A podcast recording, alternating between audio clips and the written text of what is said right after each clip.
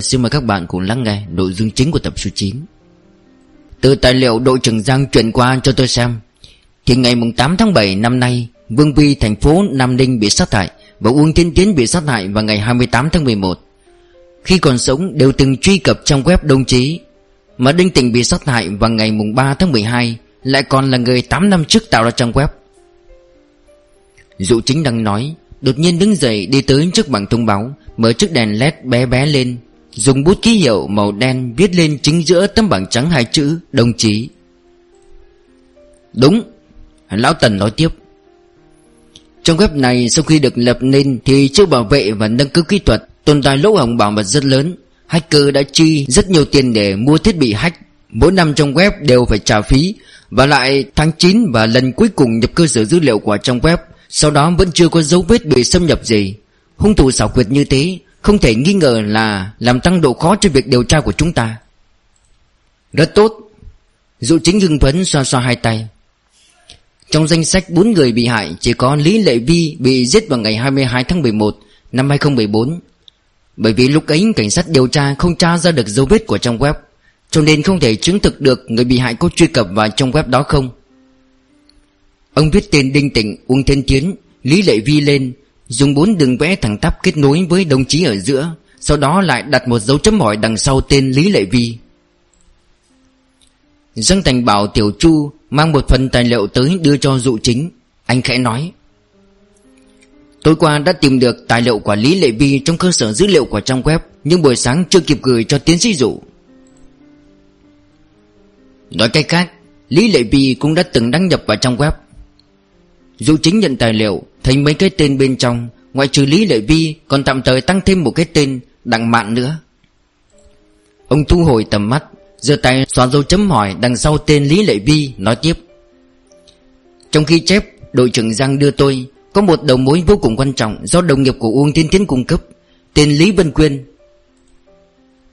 Giang Thành gật đầu, Đặt tài liệu lên trên bàn. Ngày đó Lục Yên làm ca tối trong lúc vô tình nghe được hai đồng nghiệp tán gẫu về chuyện của Uông Thiên Thiến, Bởi vì là chuyện liên quan đến Uông Thiên Thiến, Lục Yên muốn trợ giúp điều tra nên lúc tan làm, liền nói với anh chuyện này. Anh bảo Tiểu Chu chạy đi điều tra một chuyến, Đến bệnh viện phụ nhất tìm Lý Vân Quyên hỏi thăm. Dụ chính thể hiện trí nhớ kinh người của mình. Tôi nhớ vị y tá tên Lý Vân Quyên này nói, Sở dĩ Uông Thiên Thiến biết trong web này Là bởi vì gặp được người bạn học tên Vương Vi ở thành phố Nam Ninh. Chắc là Vương Vi đã nói với Uông Thiên chiến cái gì đó, Đến Uông Thiên chiến mới cực kỳ tin tưởng trong web cầu nguyện này. Sau đó trong danh sách cuộc gọi của Uông Thiên chiến, Cũng tìm được ghi chép cuối ấy gọi cho Vương Vi ở thành phố Nam Ninh ba lần. Trùng hợp là không lâu sau thì Vương Vi bị sát hại 4 tháng sau lại đến lượt Uông Thiên chiến. Ông đặt bút xuống, Xoay người nhìn Giang Thành. Có điều đây chỉ là điểm trùng hợp của bốn vụ án thôi. Chỉ từ điểm này mà nói không thể nào chứng minh mấy người bị sát hại có liên quan trực tiếp tới việc truy cập trong web được. Đội trưởng Giang Thu tập manh mối và sắp xếp là thế mạnh của các vị. Tôi hứng thú với nghiên cứu tâm lý tội phạm và viết luận hơn. Tiếp theo, chúng ta sẽ xem xét hiện trường vứt xác của bốn người bị hại. Ông mời lão Tần lại mở đèn chiếu lên, Cầm bút trong tay bắt đầu viết. Địa điểm vứt xác Lý Lệ Vi, Hồ Nhân Tạo ở công viên Đào Hoa. Đầm vứt xác Vương Vi ở thành phố Nam Ninh Hồ Đào Mã ở ngoại thành thuộc thành phố Nam Ninh. Uông Thiên Tiến Hồ Nhân Tạo ở công viên Nam Thạch. Bởi vì được xếp vào bảng kế hoạch sửa lại của chính phủ Nên công viên đã đóng cửa hơn một năm. Đinh Tịnh, Hồ Yến Bình ở ngoại thành.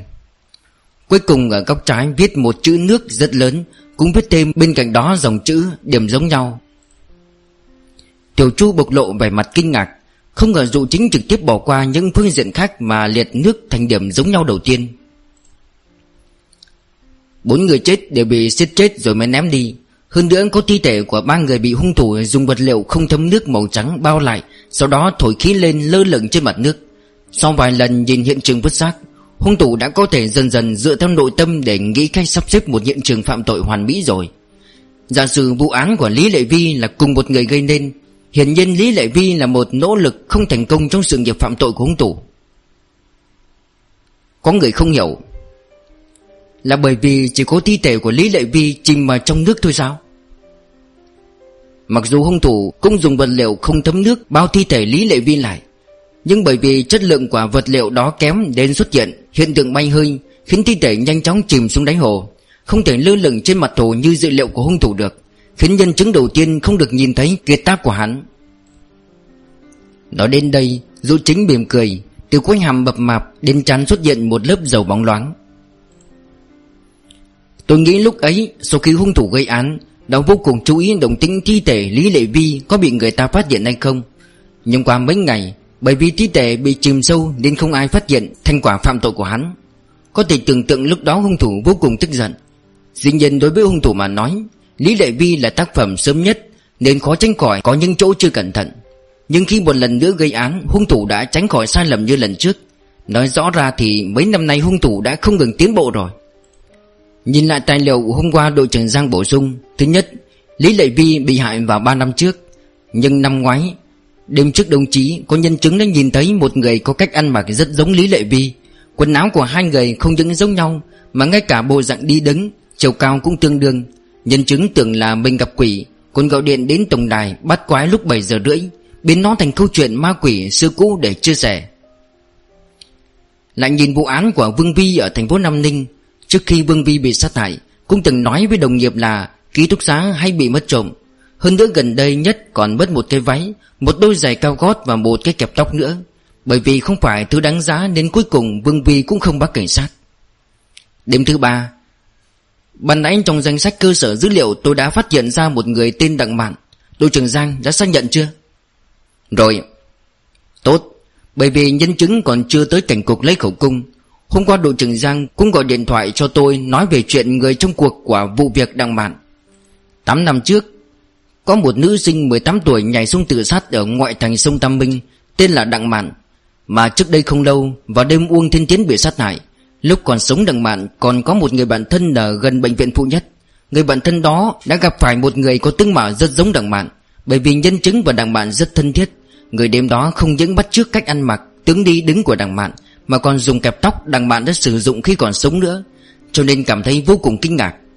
Nhưng bởi vì tính toán xác suất, Hắn có thể giết đằng bạn là rất nhỏ, Cho nên đội trưởng Giang không gộp chung với mấy vụ án khác. Trùng hợp là năm mấy đằng bạn cũng từng dùng trong web đồng chí Phương thức tự sát là nhảy sông. Ông viết thêm tên đằng bạn lên tấm bảng trắng, Đánh dấu hỏi thật lớn, Cũng viết thêm chữ nước ở dưới. Trước tiên để chuyện này qua một bên, Chúng ta trở lại vấn đề mấy người bị hại. Từ những tin tức trước mắt Thì trong bốn người bị hại, Vương Vi khi còn sống thì bị mất quần áo và đồ dùng. Cách ăn mặc của Lý Lệ Vi thì bị người ta bắt trước, Mà hai người bị hại khác, Uông Thiên Tiến và Đinh Tịnh, Tạm thời chưa xuất hiện tình huống tương tự. Dù chính viết điểm giống nhau thứ hai, Lại viết bên cạnh dòng chữ đó là Nữ giới. Chúng ta lại nhìn chiều cao và tướng mạo của bốn người bị hại. Dù chính mở PowerPoint tiếp theo Lý Lệ Vi 31 tuổi Cao 1m66 nặng 51kg Vương Vi 24 tuổi Cao 1m65,5 Nặng 49,5kg Uông Thiên Tiến 24 tuổi Cao 1m67,5 Nặng 53kg Đinh Tịnh 26 tuổi Cao 1m67,5 Nặng 52kg Ông lại mỉm cười lần nữa. Bốn người bị hại đều là phụ nữ trẻ tuổi Tướng mạo đều rất đẹp, Nhưng điểm quan trọng nhất là vóc dáng của cả bốn người bọn họ đều vô cùng giống nhau. Dù chính viết xuống điểm giống thứ ba, Hình thể. Tại sao tôi lại không nghĩ tới điểm này nhỉ? Tiểu trúc kinh ngạc quay đầu nhìn Giang Thành, không trách đội trưởng Giang cố ý để anh ta đánh dấu trọng điểm chiều cao và cân nặng của nạn nhân, Thì ra đội trưởng Giang cũng sớm chú ý đến điểm này rồi. Chúng ta lại nhìn cái này. Trên PowerPoint xuất hiện hai hình dán bên cạnh nhau, Đều là hình vẽ con bướm.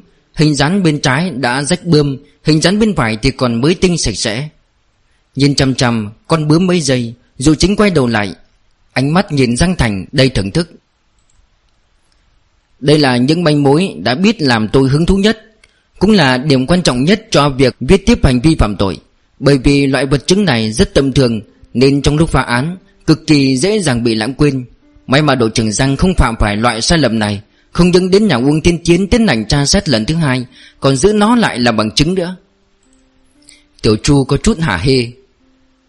Đội trưởng Giang là học trưởng của tôi, Năm ấy là nhân vật đứng đầu trong trường chúng tôi đó. Dụ chính cười ha hả, tiếp tục nói. Tuy nói loại hình dáng con bướm này có thể mua được khắp nơi trong thành phố, Cũng không thể cho rằng hung thủ để lại trong nhà người bị hại, Nhưng cân nhắc đến cảm giác là loại nghi thức của hiện trường vứt xác. Trước tiên tôi giả định nó bắt nguồn từ chỗ hung thủ.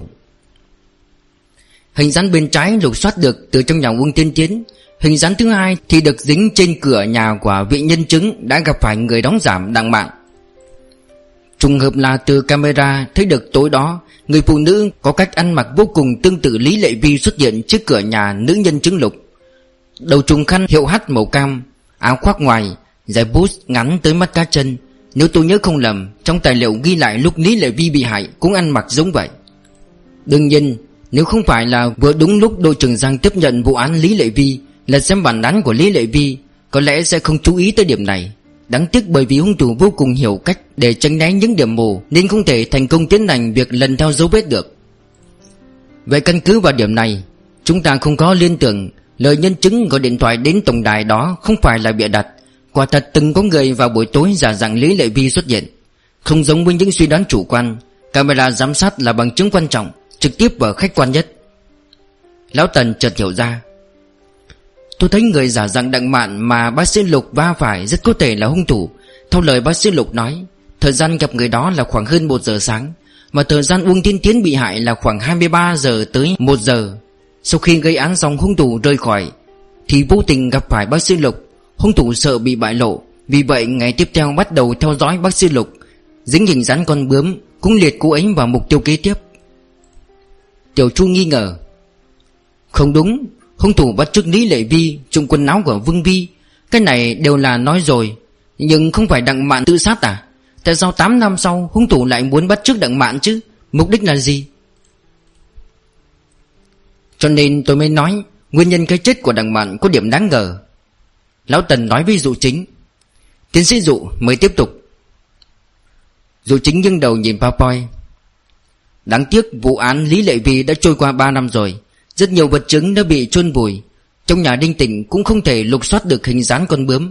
Nhưng cái này cũng không ảnh hưởng gì nhiều. Tôi tin rằng đây là tín hiệu hung thủ để lại. Bởi vì nếu thiếu mất thứ này, Ý nghĩa thi thể nổi trên mặt nước sẽ không rõ ràng. Tiếp theo cho phép tôi hỏi một vấn đề quan trọng. Đội trưởng Giang Cậu gặp qua vị nữ nhân chứng họ lục đó rồi Mới có thể nói cho tôi biết Cô ấy đại khái cao bao nhiêu Nặng bao nhiêu không? 1m67 khoảng 50kg Dân Thành đáp rất nhanh. Tướng mạo thì sao? Đẹp. Dù chính nhận không thể vỗ tay.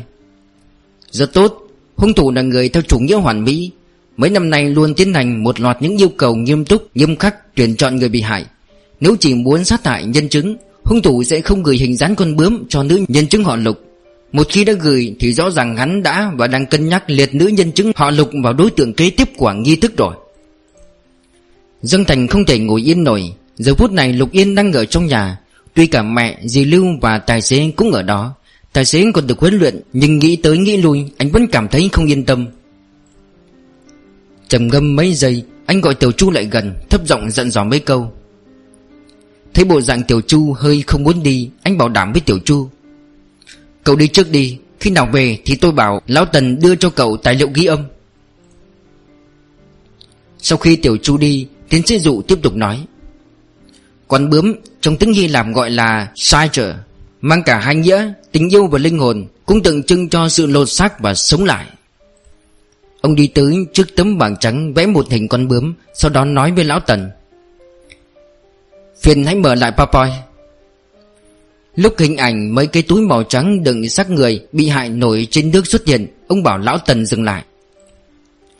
Theo lời mấy nhân chứng nói, Thi thể người bị hại đều trú lưu lửng ở giữa hồ, Bởi vì bị bọc trong vật liệu chống thấm nước màu trắng. Tuy là ban đêm cũng có vẻ chói mắt như ban ngày. Trong tài liệu có ghi, Người phát hiện thi thể đinh tỉnh còn dùng câu như thai nhi lơ lửng trong nước ối Để hình dung hiện trường. Tôi nghĩ nếu hung thủ nghe được miêu tả lần này chắc sẽ rất tác ý. Bởi vì căn bản hắn đã chứng minh được cảm giác phạm tội hoàn mỹ mà hắn muốn rồi. Thực ra, từ những tấm hình thấy được những người bị hại, Ngoại trừ giống thai nhi, Cũng có chút giống cánh bướm. Nhưng bất kể đến tột cùng hung thủ muốn thể hiện loại ý tưởng gì, Đều có ám chỉ là sinh mạng mới, Sống lại, cải tạo. Nếu có hàm ý, ấp trứng cô rửa sạch sẽ. Doanh Thành nắm bắt được một từ trong đó. Cải tạo? Đúng. Hung thủ lựa chọn một nhóm người làm mục tiêu, Theo dõi và sát hại đối tượng, Cũng không từ bỏ hiện trường vứt xác. Từng nghiên cứu sức nổi, Mua vật liệu, bao tải đến hiện trường vứt xác để điều tra trước. Dường như mỗi một bước hung thủ đều tính toán rất kỹ càng. Một lần lại một lần Một lần lại một lần, Cho đến khi đạt được hiệu quả, Hắn mong muốn thì mới ngừng lại. Chúng ta đều biết, Cơ chế trong động cơ phạm tội Được chia thành cơ chế cường hóa, Cơ chế tự cường hóa và cơ chế trừng phạt. Từ mấy vụ án liên hoàn này, Thì mấy năm nay hung thủ đã hoàn thành quá trình tiến hóa Từ cơ chế cường hóa đến tự cường hóa. Động cơ phạm tội tăng cấp dần dần, Cho nên tần suất phạm tội cũng càng ngày càng cao. Chẳng trách, Lão Tần gái đầu. Vụ án Lý Lệ Vi và Vương Vi ở thành phố Nam Ninh cách đây 3 năm 4 tháng sau vụ án Uông Tiên Tiến lại xuất hiện, Mà thời gian giữa Uông Tiên Tiến và Đinh Tịnh chỉ cách có mấy ngày. Nói cách khác, Người bị hại tiếp sẽ nhanh chóng xuất hiện. Đội trưởng Giang Chúng ta phải nhanh chóng bắt được tên biến thái này mới được. Tiến sư dụ nói, Lại nói tiếp, Trong vòng tuần hoàn, Từ tuyển chọn người bị hại, Bố trí hiện trường, Quy trình bắt trước người bị hại, Hung thủ đã đạt tới mức độ khẳng định cao đối với hành vi của mình. Cũng từ hàng loạt hành động này, Ngày ngày tích tụ thành cảm giác sảng khoái khi phạm tội. Tôi đoán, Mỗi một lần sau khi thực hiện hành vi phạm tội thành công, Hắn sẽ lấy phương thức nào đó để tiến hành khen thưởng bản thân. Vừa nói, Ông kéo kính ngồi xuống, mỉm cười như Mona Lisa. Các vị chắc đã nghe qua vụ án của Arthur Shawcross Sau khi tên sát nhân xuất hiện. Lần lượt có 11 phụ nữ đã gặp phải thủ đoạn thâm độc của tên ác quỷ này. Lúc ấy nhờ có hồ sơ hình sự của nhà tâm lý học, Cuối cùng mới thành công bắt được hung thủ. Những vụ án này và loạt án giết người biến tái có bản chất không giống nhau. Thứ nhất, Bốn người bị hại đều không có dấu hiệu bị xâm phạm. Thứ hai Ngoại trừ đều bị chết do giết cổ, Thi thể không bị tổn thương những chỗ khác, Được giữ gìn tương đối nguyên vẹn. Thứ ba, Sau khi người bị hại tử vong, Dường như hung thủ cố ý bắt trước cách ăn mặc của đối phương. Giả thuyết cuối cùng là Một loại phương thức hung thủ tự say mê và tự thưởng cho mình. Tôi có lý do tin rằng Trong động cơ của hắn còn liên quan đến một mục đích khác. Thay thế. Có người tỏ vẻ không hiểu hỏi, Tiến sĩ dụ, Cái này quá khó hiểu. Có thể giải thích rõ ràng hơn cho chúng tôi không? Tiến sĩ dụ rất dễ gần, Lập tức đổi sang phương thức diễn đạt bình thường. Ok, Chúng ta quay lại vấn đề bốn người bị hại. Ngoại trừ hình thể của mấy người phụ nữ này tương tự nhau Hẳn còn có những mặt khác giống nhau. Công lại làm cho hung thủ này sinh suy nghĩ muốn phạm tội, Nhưng chỉ dựa vào mấy điểm này Còn chưa đủ khởi động Hoàn toàn kích thích phạm tội của hung thủ. Lão Tần không nhịn được chen vào từ những tài liệu chúng ta vừa tra được, Thì lúc mới lập trang web đồng chí, Có lẽ vì thú vị nên Đinh Tịnh là người đầu tiên cầu nguyện trên web. Nói cách khác, Bao gồm Đinh Tịnh trong đó, Bốn người bị hại đều cầu nguyện trên web. Tiến sĩ dụ, Có như theo lời anh nói, Hành vi cầu nguyện của mấy người bị hại bọn họ Chưa chắc đã liên quan trực tiếp đến nhau, Nhưng cũng không nhất định là không liên quan. Chuyện liên quan đến trong web này, Anh có thể phân tích cho chúng tôi một chút không? Tiến sĩ dụ viết xuống tấm bảng trắng hai chữ, Cầu nguyện. Rất tốt, Chúng ta lại có thêm một nhân tố. Trong web đồng chí, Các vị đang ngồi đây chắc hẳn cũng biết, Cho dù là trong văn hóa phương Tây hay phương Đông, Chỉ có một người có thể thỏa mãn Lời cầu nguyện của con người thôi. Ở phương Tây, Chúng ta gọi đó là Thượng Đế, Ở phương Đông, chúng ta xưng đó là thần. Yên lặng như tờ, Trong mắt dù chính mơ hồ xuất hiện Một loại màu sắc thợ săn. Tôi không biết rốt cuộc là hung thủ bắt đầu phạm tội từ bao giờ Nhưng từ việc hắn cố ý lựa chọn phái nữ Có hình thể tương tự làm mục tiêu Thì trạng thái thân thể của người bị hại Sẽ làm hắn nhớ tới người phụ nữ quen thuộc và hận thù. Vợ, mẹ, cấp trên, cô giáo, người thân và phái nữ, vân vân. Mà đây cũng là điều kiện đầu tiên thỏa mãn hắn lựa chọn mục tiêu. Giang Thành nghĩ ngợi một chút rồi lên tiếng. 8 năm qua Tổng cộng có hơn 100 người dùng trên trong web đồng chí Đã rút được lá bài khó rút nhất. Nhưng đến nay chỉ có 4 nạn nhân xuất hiện. Tôi vốn cảm thấy có chút khó hiểu, Nhưng kết hợp điểm này thì cũng có thể giải thích được. Dụ chính nói, Cho nên tôi mới nói tên tội phạm này là người theo chủ nghĩa hoàn mỹ, Phạm tội là một quá trình liên tục đầy đủ. Trong đó thiếu một yếu tố cũng không được. Tôi suy đoán, Hung thủ muốn từ người bị hại đạt được cảm giác sảng khoái của chúa tể vì vậy, thông qua phương thức thỏa mãn nguyện vọng của đối phương Mà thực hiện yếu tố này. Tuy nói đồng chí được lập vào 8 năm trước, Nhưng cho tới 3 năm trước mới xuất hiện người bị hại đầu tiên thỏa mãn tất cả yếu tố. Lý Lệ Vi Nói cách khác, Cho đến 3 năm trước, Hung thủ mới có đầy đủ thực lực kinh tế đi thỏa mãn nguyện vọng của người bị hại, Tiến hành phạm tội liên hoàn. Đối với điểm này, Các vị có dị nghị gì không? Lão Tần vội vàng gật đầu. Tiến sĩ dụ nói tiếp đi. Được Chúng ta sẽ nói về điều thứ hai. Sau khi thực hiện hành vi phạm tội Hung thủ bao thi thể người bị hại lại Thành thai nhi hoặc kén bướm Rồi ném vào trong nước. Theo tâm lý học thì hành động này được ám chỉ là hủy diệt Cải tạo, sống lại Mà gột rửa tội ác của đối phương Mà bắt trước cách ăn mặc của đối phương Từ mức độ bình tĩnh của hung thủ lúc gây án Thì có ý nghĩa Lưu luyến ngưỡng mộ Hoặc là thay thế. Tuy nhiên về cái thứ hai hơn Thay thế. Ngoại trừ điều đó ra Căn cứ vào nguyên nhân chưa biết nào đó, Hung thủ tin chắc mục tiêu hắn định ra chưa cần thiết tồn tại ở thế giới, Nhất định phải cải tạo lại trong lò nướng. Sau khi thỏa mãn nguyện vọng của đối phương, Hắn cho rằng quan hệ của mình với đối phương đã thay đổi. Hắn trở thành chúa tể của đối phương, Thậm chí chúa tể có thể tùy ý hủy diệt sinh bệnh của đối phương. Sau khi hoàn thành nghi thức thanh nhi cắn bướm, Hắn cho rằng tội ác quả đối phương đã được gột rửa. Hắn trở thành người có sinh mạng mới cho nên sau trận đó, Hắn mới có thể lấy cách bắt chước ăn mặc của đối phương làm thú vui, Cũng không ngừng lặp lại quá trình này Giang Thành đặt bút xuống, Cầm giấy trong tay đưa cho dụ chính, Mời ông ấy nhìn Anh nhìn xem, có cần cần bổ sung gì không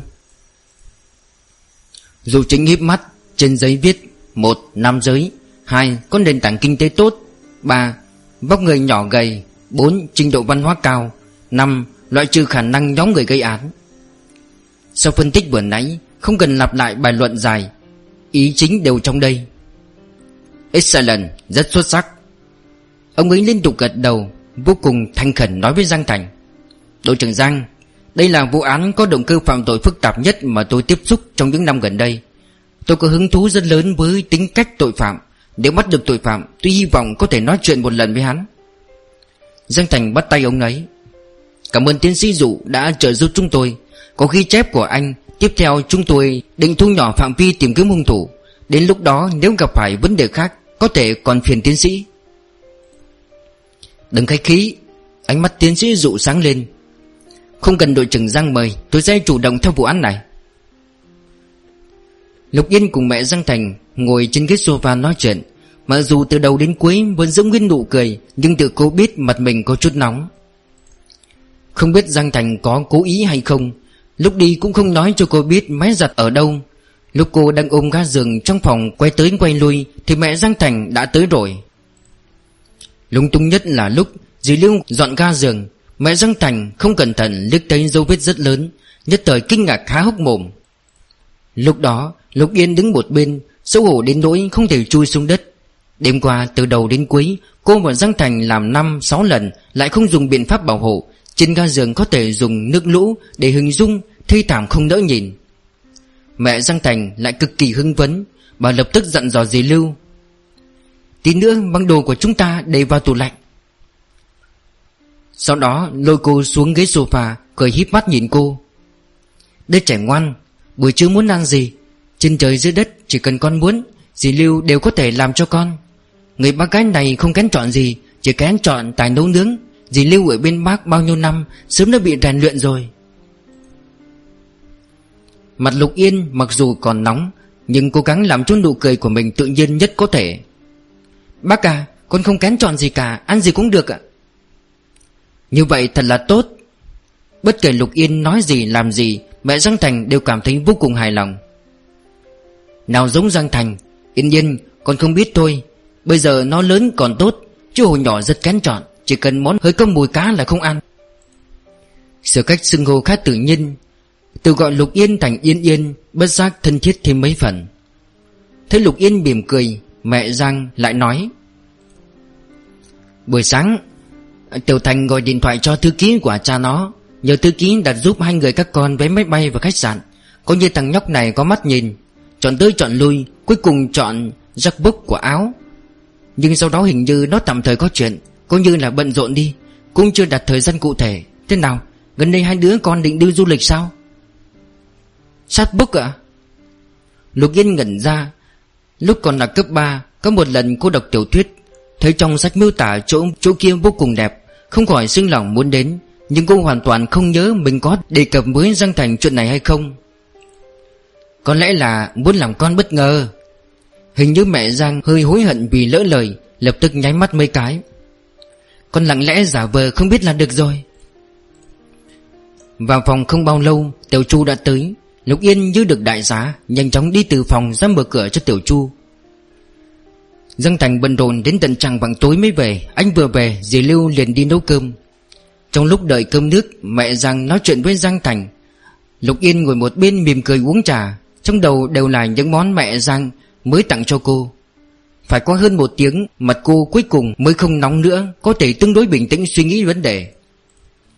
Nhưng Giang Thành cứng đầu như vậy, Sẽ chịu để mặc cô cột vào đầu giường Muốn làm gì thì làm sao? Chỉ hơi suy nghĩ đã cảm thấy không thể nào rồi. Giang Thành tuy vẫn nói chuyện với mẹ, Nhưng từ đầu đến cuối ánh mắt vẫn để ý Lục Yên.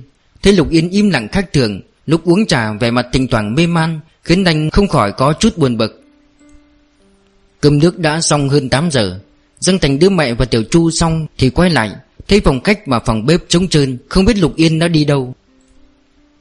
Anh đi đến phòng của mình, Cô không ở đó, Đi đang có cửa phòng cô, Thì nghe thấy giọng điệu buồn bực của cô từ bên trong truyền ra. Em đi tắm trước.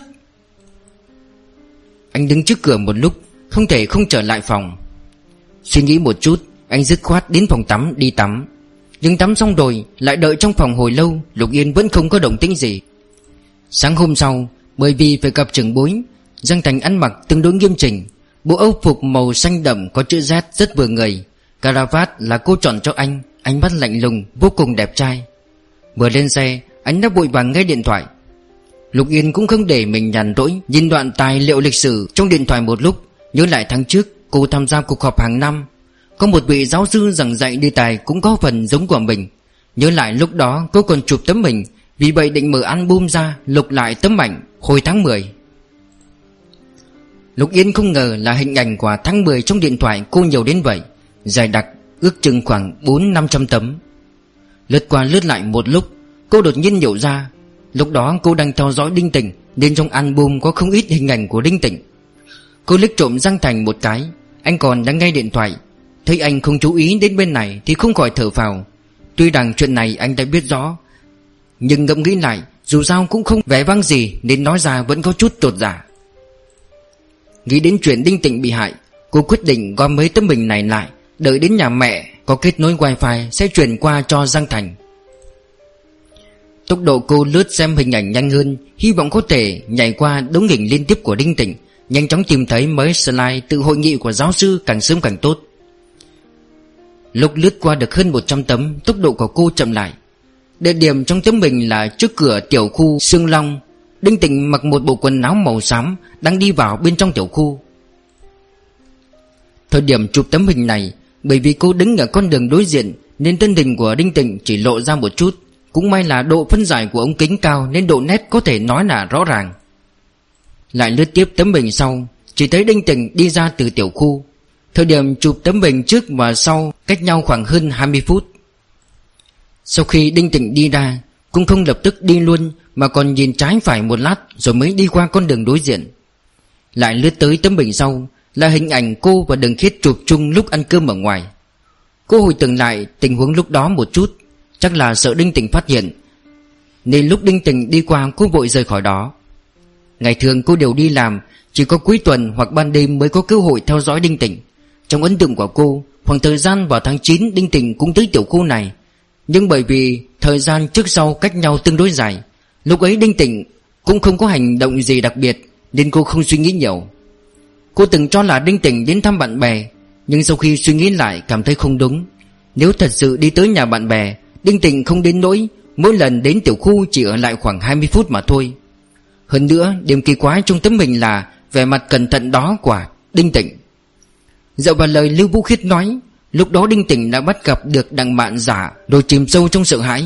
Vì chuyện này mà Đinh Tỉnh đã nói với Giang Thành và mẹ Giang là Mình gặp phải chuyện lạ, Sau đó lại nghi ngờ cô. Cô lâm vào trầm tư Theo bản năng xem lại ba tấm hình đó. Lúc đó vào buổi trưa, Tấm hình rất náo nhiệt. Trong ống kính ngoại trừ người người đi qua đi lại, Còn có các loại xe chạy ngang qua. Cô không ngừng phóng to rồi lại thu nhỏ, Cẩn thận xem xét tấm hình. Cố gắng tìm kiếm manh mối trong đám người. Liên tiếp lướt qua mấy tấm hình Cô đều thất vọng không có gì cả. Trong hình nhiều người như vậy Nhưng không có người phụ nữ nào cải trang thành đặng mạng Đang muốn thoát khỏi album Ánh mắt cô vô tình xẹt qua góc trái của tấm mình, Chợt chú ý tới cái đầu nhỏ đội mũ lưỡi chai của một người đàn ông. Trong mấy tấm mình trước Đều không có hình bóng người này Nhưng sau lúc Đinh tỉnh đi ra ngoài Người đó đột ngột xuất hiện trong tầm mắt. Trên người mặc một chiếc áo khoác cao bồi, Phía dưới là chiếc quần jean, Cách ăn mặc rất trẻ trung, Bởi vì đầu cúi rất thấp nên mũ lưỡi chai che lấp cả một phần mặt mũi của hắn. Hắn đứng trước cây ATM của ngân hàng bên trái tiểu khu, Làm như đang xếp hàng chờ rút tiền, Nhưng tầm mắt hắn rõ ràng đang nhìn về phía đinh tịnh cách đó không xa. Sau khi phóng to hình lên, Lục Yên nhìn chằm chằm gò má người nọ. Ngạc nhiên phát hiện người nọ thật ra đã có tuổi rồi, Hơn nữa càng nhìn càng quen mắt. Đèn đỏ. Giang Thành phanh xe, Quay đầu thấy Lục Yên đang nhìn chằm chằm điện thoại, Đến nỗi run rẩy. Anh đưa tay véo tay cô. Nhìn cái gì mà ngây người vậy? Lục Yên vội vàng đưa điện thoại đến trước mặt anh. Anh mau nhìn tấm hình này xem. Đầu anh hơi lùi về sau, Cao mày nhìn tấm hình. Hình gì vậy? Lúc em theo dõi đinh tịnh đó. Bởi vì quá khiếp sợ, Lục Yên nhất thời quên mất trột dạ Trả lời không chút hổ tẹn Dương Thành nhìn cô một cái, Nhịn cười, Nhận lấy điện thoại, phóng to gương mặt người đó lên. Sau khi nhìn rõ thì vẻ mặt anh dần dần nghiêm nghị hẳn. Anh cảm thấy người này giống ai? Lục Yên chăm chú nhìn Giang Thành, Tim đập thình thịch. Thầy Chu? Lục Yên suy tư. Anh có cảm thấy quá trùng hợp không? Tấm bình này chụp lúc nào, Ở đâu? Chụp vào ngày 20 tháng 10 Ở trước tiểu khu Sương Long Tiểu khu nào? Đường nào?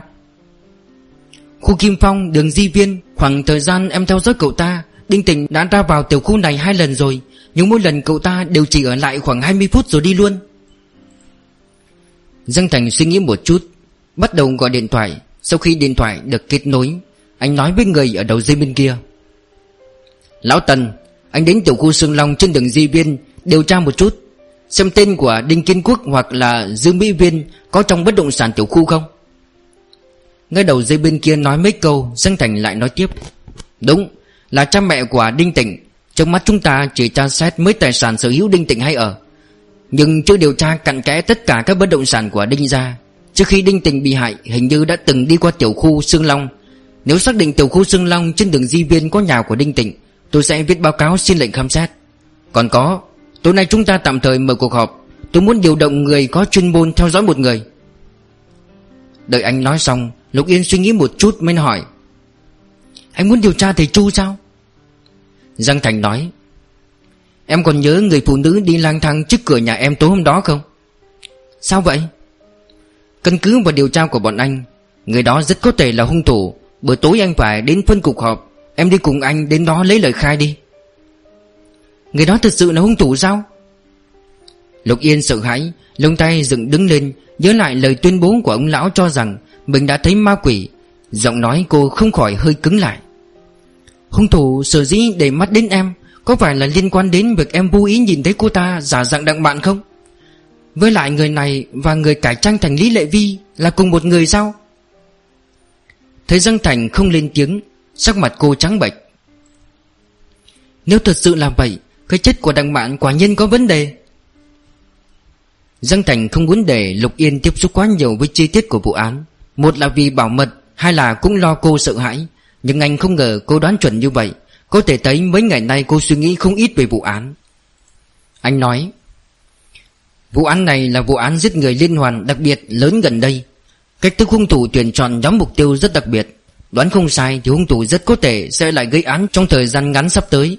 Bọn anh nhất định phải nắm chắc thời gian tìm ra người bị hại tiếp theo. Bất kể đằng bạn hay là đinh tỉnh Thì đều liên quan đến chuyện này. Tấm mình vừa rồi em cung cấp là đầu mối quan trọng. Nếu Chu Trí Thành thật sự theo dõi đinh tỉnh Thì đây chính là một bước đột phá. Lục Yên nhạy bén nắm bắt được tin tức trong lời nói của anh. Vụ án Đinh Tịnh và vụ án Uông Thiên Chiến của đơn vị bọn em Có phải do cùng một hung thủ gây ra không? Em nhớ lần trước đã nói với anh Uông Thiên tiến cũng lên trong web đó bói bài tao đất cầu nguyện tương tự như vậy.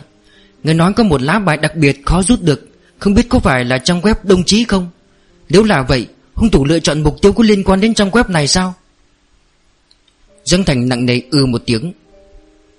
Trước mắt đây là tin tức bọn anh biết được. Mấy người bị hại đều từng lên trong web cầu nguyện. Nhưng bắt đầu từ tháng 9 hung thủ lại không xâm nhập vào trong web nữa. Cho nên bọn anh đã liệt những người đăng ký cầu nguyện trước tháng 9 là đối tượng chú ý trọng điểm. Nhưng cũng không thể loại bỏ việc hung thủ suy nghĩ đến an toàn Nên thay đổi cách thức lựa chọn mục tiêu. Tim Lục Yên nói lên. Bên người mênh mông, Lực lượng công an có hạn. Vì tìm ra hung thủ mà mấy ngày nay Giang Thành làm việc không ngừng nghỉ. Thứ bảy, chủ nhật liên tục làm thêm giờ. Buổi tối còn đến phân cục họp. Nói cách khác, Bọn họ đang giành giật từng giây so tài với hung thủ. Dương Thành thấy về mặt Lục Yên nghiêm túc Vỗ đồ giọng nhẹ nhàng hơn. Chuyện này em từng nghĩ nữa, Bọn anh đã nắm được không ít manh mối rồi, Đến lúc phá án thì tự nhiên phá được thôi. Gần đến Hoa Uyển phong lộ rồi, Em mong nghĩ rằng Bình thường mẹ em thích cái gì, Còn cần mua thêm gì không? Buổi trưa ăn cơm xong Thì bọn họ lập tức chạy về đường Tùng Sơn. Vì vậy bữa cơm này rất quan trọng Trong việc để lại ấn tượng cho mẹ Lục Yên. Lục Yên nhớ tới một đống quà cáp ra mắt ở cốp sau. Cái gì một tổ yến, ơ gian sang, Máy lọc không khí đắt tiền. Vì lần ra mắt mẹ vợ này Mà khoảng thời gian ngắn nhất Giang Thành đã chuẩn bị chu toàn rồi. Cô hé miệng cười. Mẹ em xem anh cũng không phải xem mấy món quà đó. Giang Thành nghe lời này Thì nhìn kính chống hậu một cái, Mặt không đổi sắc nói, Bộ này của anh có thể đạt 99% rồi nhỉ? Khi đã dùng bữa xong Cô nằm dài trên giường Nhằm chắn lấy điện thoại ra. Tin tức đầu tiên trên WeChat là tin liên quan tới Trịnh Tiểu Văn. Tuy rằng đã bỏ lỡ giải ảnh hậu của liên hoan phim song ảnh, Nhưng gần đây Trịnh Tiểu Thư có thể nói là người gặp chuyện vui thì tinh thần cũng thoải mái. Hôm qua trước mặt mọi người đã nhận được chất nhẫn kim cương trăm vạn của đạo diễn Trương Đại Sơn. Hôm nay lại hí hửng khai trương cửa hàng song điếm. Có thể nói là nhiều chuyện lớn cùng tập hợp lại. Những năm gần đây, đạo diễn Văn Bằng là con hắc mã của làng điện ảnh, Năm ngoái đạo diễn bộ phim Hoa Mộc Lan đã đạt được giải thưởng phim hay nhất liên hoan phim. Kéo xuống, Lục Yên để ý đến vai trò đối thủ của Trịnh Thủ Văn Là nam diễn viên mới đăng lên Vũ Bách Phong, Người từng gọi điện thoại cho cô. Cô nhằm chán đặt điện thoại xuống, Cô hoàn toàn không có khái niệm về chuyện nổi tiếng trong ngành giải trí. Có điều Trịnh Tiểu Văn này Ngày ngày đều lên top search, Có vẻ cũng khá nổi tiếng đây. Nhớ đến chuyện Giang Thành đang ở bên ngoài, Cô chậm rì rì ôm đầu đầu đi ra. Lục già mới phát hiện mẹ và Giang Thành đang nói chuyện vô cùng ăn lý cũng không biết Giang Thành nói gì mà mẹ mình lại liên tục mỉm cười giờ gật đầu. Một lát sau, Mẹ Lục nhớ tới chuyện trong nhà bếp, Vội đứng lên rời đi. Lúc này Lục Yên mới ngồi xuống bên cạnh Giang Thành, Nhẹ nhàng hỏi, Anh và mẹ em vừa nói gì vậy? Giang Thành uống một ngụm trà rồi nhìn cô, Tối về sẽ nói cho em biết. Lục Yên khẽ hừ một tiếng Rồi bước đi về phía mẹ mình. Đi được một đoạn Thì điện thoại Giang Thành vang lên, Cô đứng lại quay đầu nhìn. Cô nghe Giang Thành nói, Cuối tuần có lẽ không lấy được lệnh khám xét rồi, Tôi sẽ tự liên lạc với người trong cục. Tôi và nhà Đinh Tịnh có quen biết, Để tôi gọi điện thoại cho cha Đinh Tịnh hỏi xem Có thể lấy được sự đồng ý của ông ấy không. Trực tiếp tiến hành lục soát căn hộ của Đinh Tịnh. Xem ra đúng là Đinh Tịnh có nhà trong tiểu khu Sương Long.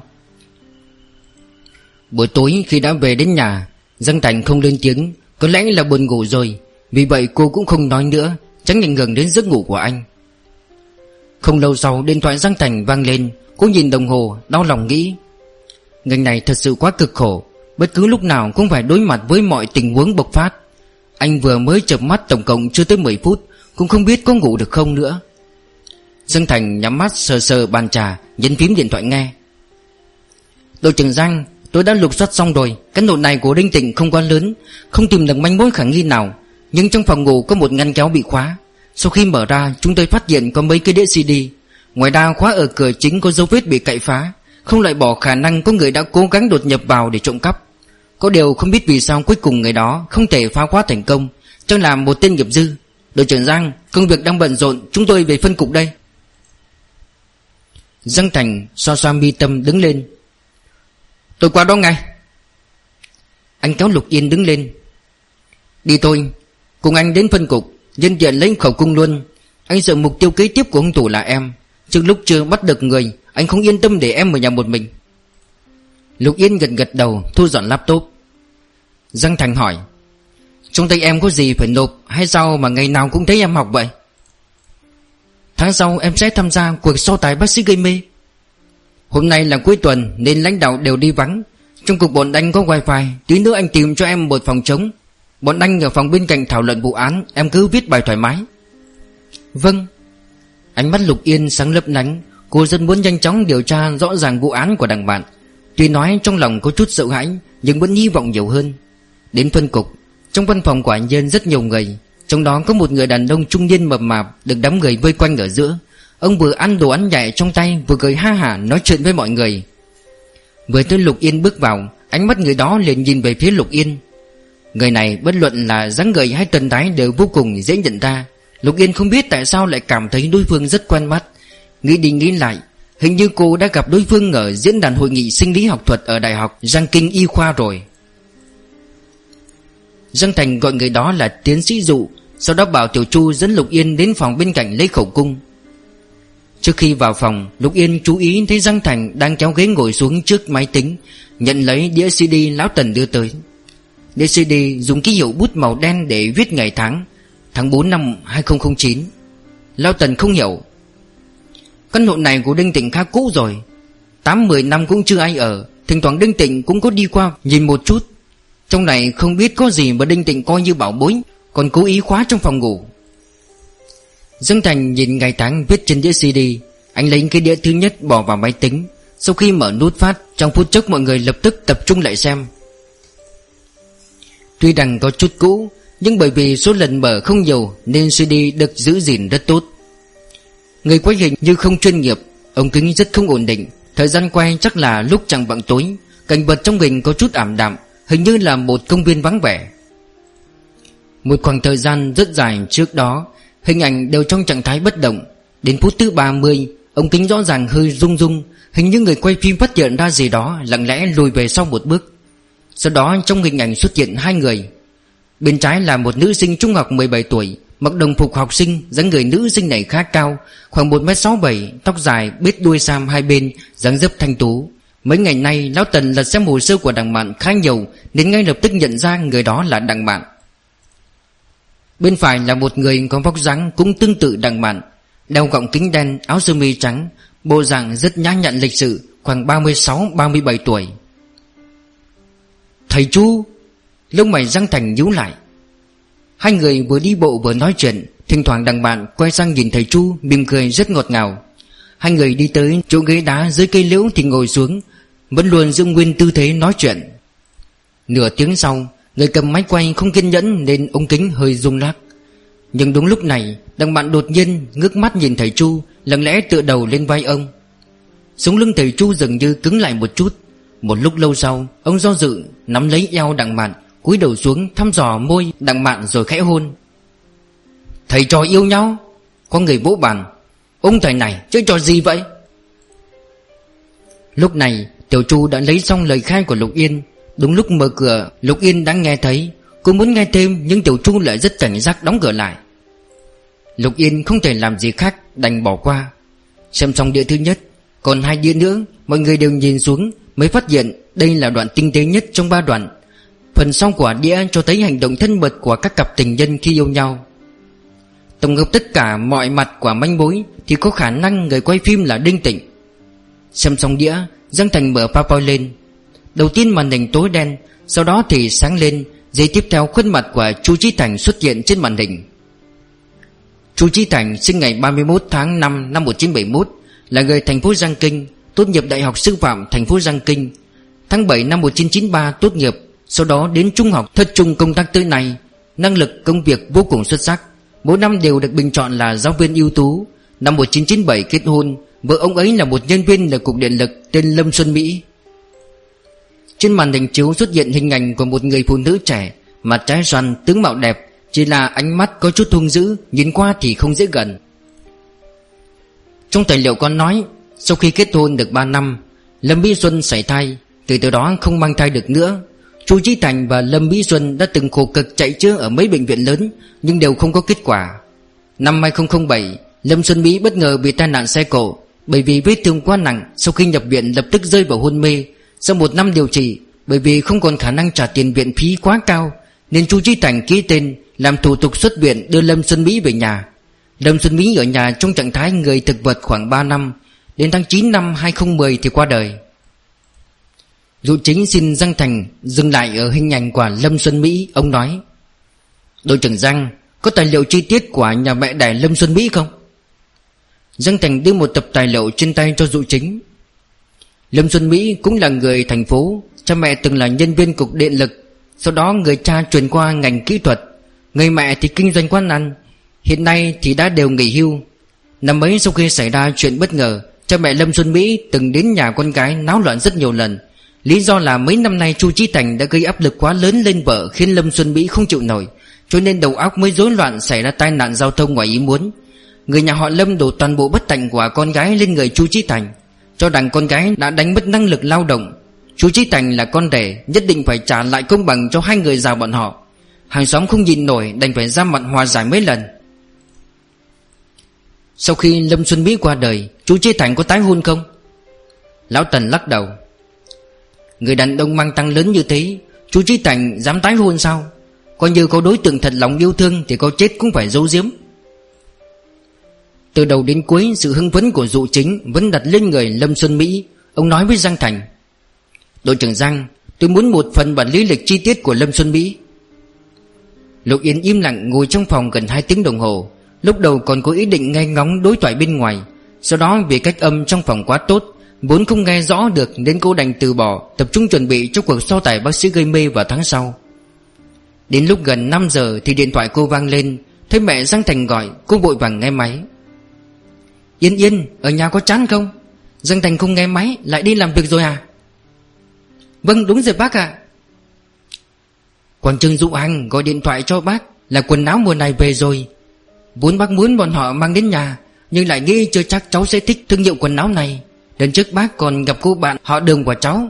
Cô ấy cũng là khách hàng của cửa hàng. Chúng ta trò chuyện rất hợp ý. Nếu không thì buổi tối gọi bạn cháu cùng đến đi shopping luôn thể. Lục Yên biết bà đang nói đến đường khiết Cô khổ sở cười cười. Bác à Tình huống hiện tại của cháu tương đối đặc thù, Không thể thoải mái ra ngoài được ạ. Lúc này cửa mở ra, Giang Thành xuất hiện ở cửa. Đi đi. Mẹ Giang lập tức nghe thấy giọng nói của con trai. Yên Yên, Con đưa điện thoại cho Giang Thành đi, Bác nói chuyện với nó một chút. Lục Yên đành đứng dậy đưa điện thoại cho Giang Thành. Mẹ anh đó. Giang Thành nhận điện thoại. Nghe vài giây rồi nhìn Lục Yên. Vâng con biết rồi. Lục Yên không có hứng thú với mấy thương hiệu danh tiếng, Cũng lười nghiên cứu xem Giang Thành có đồng ý hay không. Cô tự cất laptop, Lúc đi ra thì thấy vị tiến sĩ dụ đang đứng bên cạnh Giang Thành. Vừa thấy Lục Yên, Dụ chính cười cười, đưa tay qua. Lục tiểu thư, Cô không nhớ tôi, nhưng tôi còn nhớ cô. Năm ngoái tại hội nghị sinh lý học thuật, Giáo sư hướng dẫn của cô giảng dạy, Cô ở bên cạnh làm thư ký. Bài giảng của khoa đó làm khá tốt, Khiến tôi cứ nhớ mãi. Nhắc mới nhớ, đối tượng cơ bản của gây mê và tâm lý học tội phạm Đều có liên quan đến sinh lý học thuật. Tôi và cô cũng tính là một nửa đồng nghiệp rồi. Thảo nào lại quen mắt như vậy, Cô vội bắt tay dụ chính. Tiến sĩ dụ, chào anh. Cũng kỳ lạ thật Chỉ nhớ của cô nên có một số chỗ để lại ấn tượng chứ. Vậy mà lại không nhớ được tên của tiến sĩ dụ. Hết lần này tới lần khác chỉ nhớ nội dung của bài giảng dạy lần trước thôi. Đề bài lần đó của thầy hướng dẫn là Cơ chế đánh thức bộ đại não Là một bài học rất cơ bản, Lúc ấy hình như là sau bài giảng về tiến sĩ dụ này Đã đi qua thảo luận rất lâu với thầy hướng dẫn. Từ đầu đến cuối đề tài xoay quanh phản ứng hệ thống thần kinh tự chủ của người bệnh tâm thần.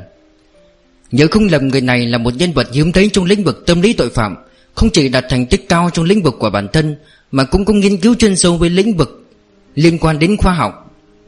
Giang Thành nói, Tiến sĩ dụ, Nếu buổi tối có thời gian, Không bằng chúng ta cùng đến nhà hàng Trung Quốc Ở khách sạn đối diện ăn một bữa đi. Dụ chính phụ hỏa Đúng là tôi cũng có ý đó. Ra khỏi phân cục, Ba người đến nhà hàng Trung Quốc nổi tiếng của khách sạn đó ngồi xuống, Phục vụ tiến lại đưa thực đơn. Dương Thành nhận lấy thực đơn Giữa lưng vào ghế bắt đầu gọi món. Lục Yên cởi áo khoác xuống, Nhớ lại cuộc điện thoại vừa nãy. Muốn hỏi Giang Thành trả lời mẹ Giang thế nào, Lại bận tâm dụ chính ngồi bên cạnh, Cuối cùng lại không hỏi. Trong nhà hàng rất yên tĩnh, Tiếng nhạc nhẹ nhàng lọt vào tay Làm người ta vô cớ sinh ra loại cảm giác kỳ diệu của tâm hồn Khi bị chạm vào vậy. Trong tiếng nhạc, Dụ chính nhìn Lục Yên Lục Yên cũng nhìn lại dụ chính. Qua một hồi lâu, Thấy dụ chính không có ý mở miệng, Cô ấy náy cười cười, Lấy bài ghi chép đã làm từ trước ra xem lại. Hai tay dụ chính ôm lấy cánh tay, Ánh mắt dừng lại trên bản ghi chép của Lục Yên một cái. Mắt trợ sáng lên, Mỉm cười với Lục Yên. Lục tiểu thư, Tôi đã xem hồ sơ của đằng bạn. Chú ý đến việc trong 7 năm có người đã liên tục gửi thư nặc danh đến phân cục An Sơn. Mà khoảng thời gian trước, Lúc bắt gặp người giả dạng đằng bạn, Nhân chứng hình như cũng họ Lục.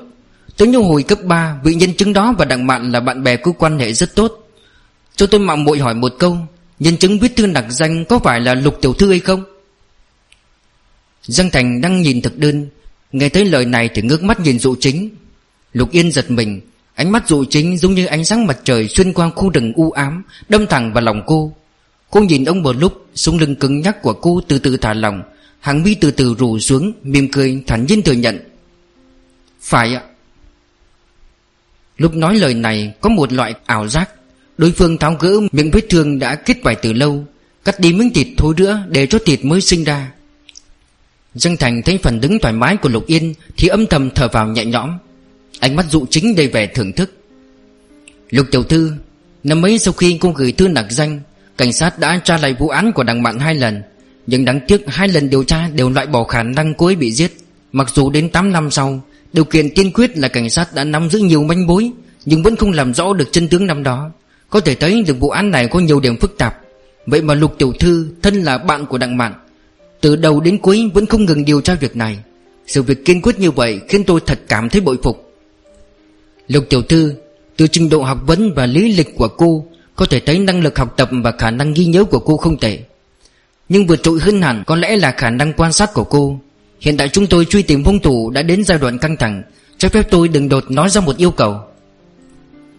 Lục Yên nhìn một bên mặt Giang Thành, Cô nhanh chóng nhìn ra được thái độ thầm thừa nhận trong mắt anh, Có thể thấy được Giang Thành hoàn toàn công nhận năng lực chuyên nghiệp và sự hiểu biết của dụ chính. Vì vậy cô yên tâm, cong môi nói. Tiến sĩ dụ mới nói. Chuyện năm mấy đội trưởng Giang đã nói với tôi một phần. Tuy nhiên, để xem lại toàn bộ vụ án cũ, Tôi còn muốn mượn năng lực quan sát của Lục Tiểu Thư. Một lần nữa, hãy dẫn tôi trở về thời điểm 8 năm trước ở lớp A6 trường thất trung. Sử dụng khả năng ghi nhớ của cô Sử dụng con mắt và cảm giác của cô Giúp tôi hồi tưởng lại. Đối với thầy Chu, chủ nhiệm lớp năm ấy Cô có cách nhìn thế nào? Lục Yên nhắm mắt hồi tưởng Cũng kỳ thật. Mỗi lần nghĩ đến thầy Chu Hình ảnh nổi bật nhất là cảnh tượng ông ấy mặc áo sơ mi trắng đứng trên bục giảng. Ánh mặt trời vàng rực Những hạt bụi nhỏ xíu lơ lửng trong ánh sáng Giọng nói của thầy Chu trầm thấp mượt mà Từng tiếng từng tiếng vang vọng trong phòng học. Cô chậm rãi hồi tưởng Đối với học sinh, Thầy Chu là người cực kỳ kiên nhẫn, Tính cách nhã nhặn, Đối xử bình đẳng với học sinh. Bởi vì năng lực hơn người Nên mỗi năm đều được bình chọn là giáo viên ưu tú. Ông ấy dạy môn chính là vật lý.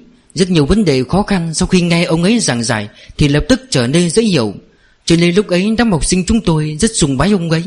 Tôi nhớ thành tích vật lý của đặng bạn năm lớp 10 và lớp 11 đều không tốt. Về sau được thầy Chu dạy bảo mới từ từ có chiều hướng tốt lên. Giọng nói dụ chính trở nên dịu dàng. Ba năm cấp 3 dạy học, Có thời điểm nào mà cảm xúc của thầy Chu không ổn định không? Lục Yên nhắm mắt lại hồi tưởng rất lâu.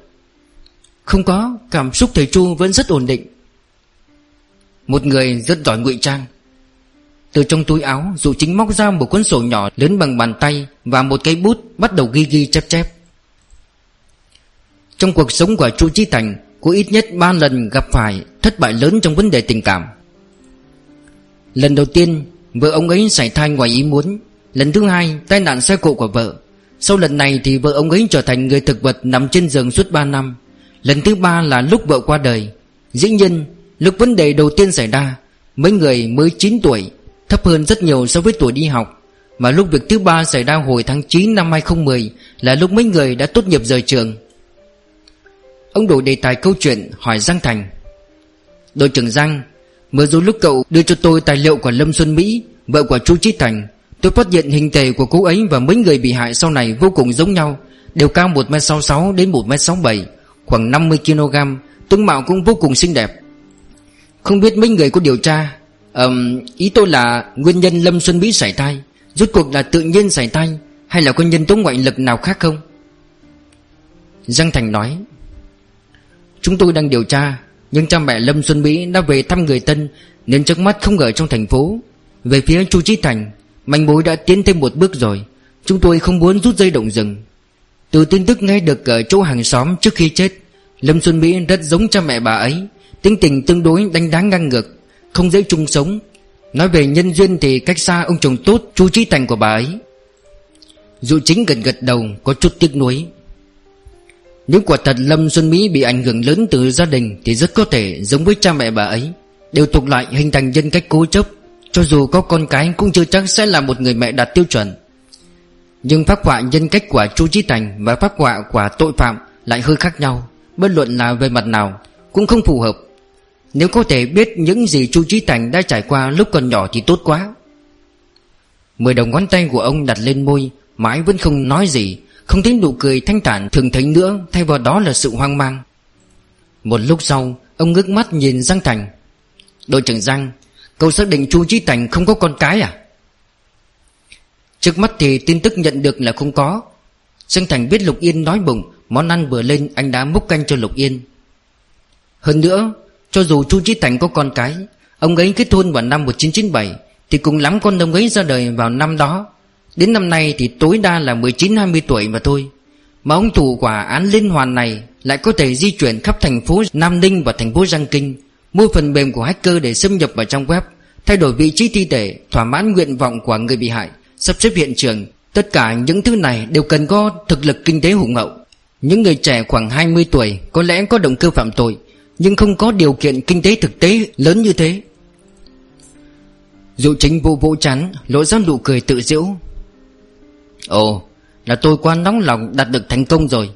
Có điều, Vừa rồi lúc xem hình ảnh của Lâm Xuân Mỹ, Tôi đột nhiên có linh cảm, Luôn cảm thấy đặng mạn không phải khương quần của cái chết, Mà là Lâm Xuân Mỹ. Nhưng manh mối hiện nay chúng ta nắm được, Có rất nhiều chỗ mâu thuẫn với suy luận của tôi. Ông trầm ngâm một lúc rồi nói, Đội trưởng Giang, Tôi đồng ý với trọng điểm điều tra của các anh là người ở thất trung Và cách làm trước đó. Bất kể nói thế nào, Tôi đợi bước điều tra tiếp theo của các anh. Ngoài ra tôi còn muốn bổ sung một câu, Tôi vô cùng tự tin với năng lực chuyên nghiệp của bản thân. Tôi tin trong vụ này thiếu một vài liên kết quan trọng. Động tác của Giang Thành hơi khựng lại một chút. Anh suy tư mấy giây rồi mới gật đầu. Ăn cơm xong, Dù chính vẫn thương vấn nói chuyện, cho đến tận lúc lên xe Ông thảo luận với hai người về khuyết điểm của đại não, Khi không chế tình cảm và hành động tội phạm. Đưa dụ chính đi xong, Hai người lên xe, Giang Thành nói với Lục Yên Mấy anh còn đang ở quảng trường dụ hằng chờ em. Đi thôi. Các bạn vừa nghe xong tập số 9 Nếu có thể, Rất mong nhận được sự donate ủng hộ của các bạn. Thông tin donate có để ở dưới phần miêu tả Để có thêm kinh phí duy trì việc đọc. Xin cảm ơn các bạn rất nhiều. Xin chào và hẹn gặp lại.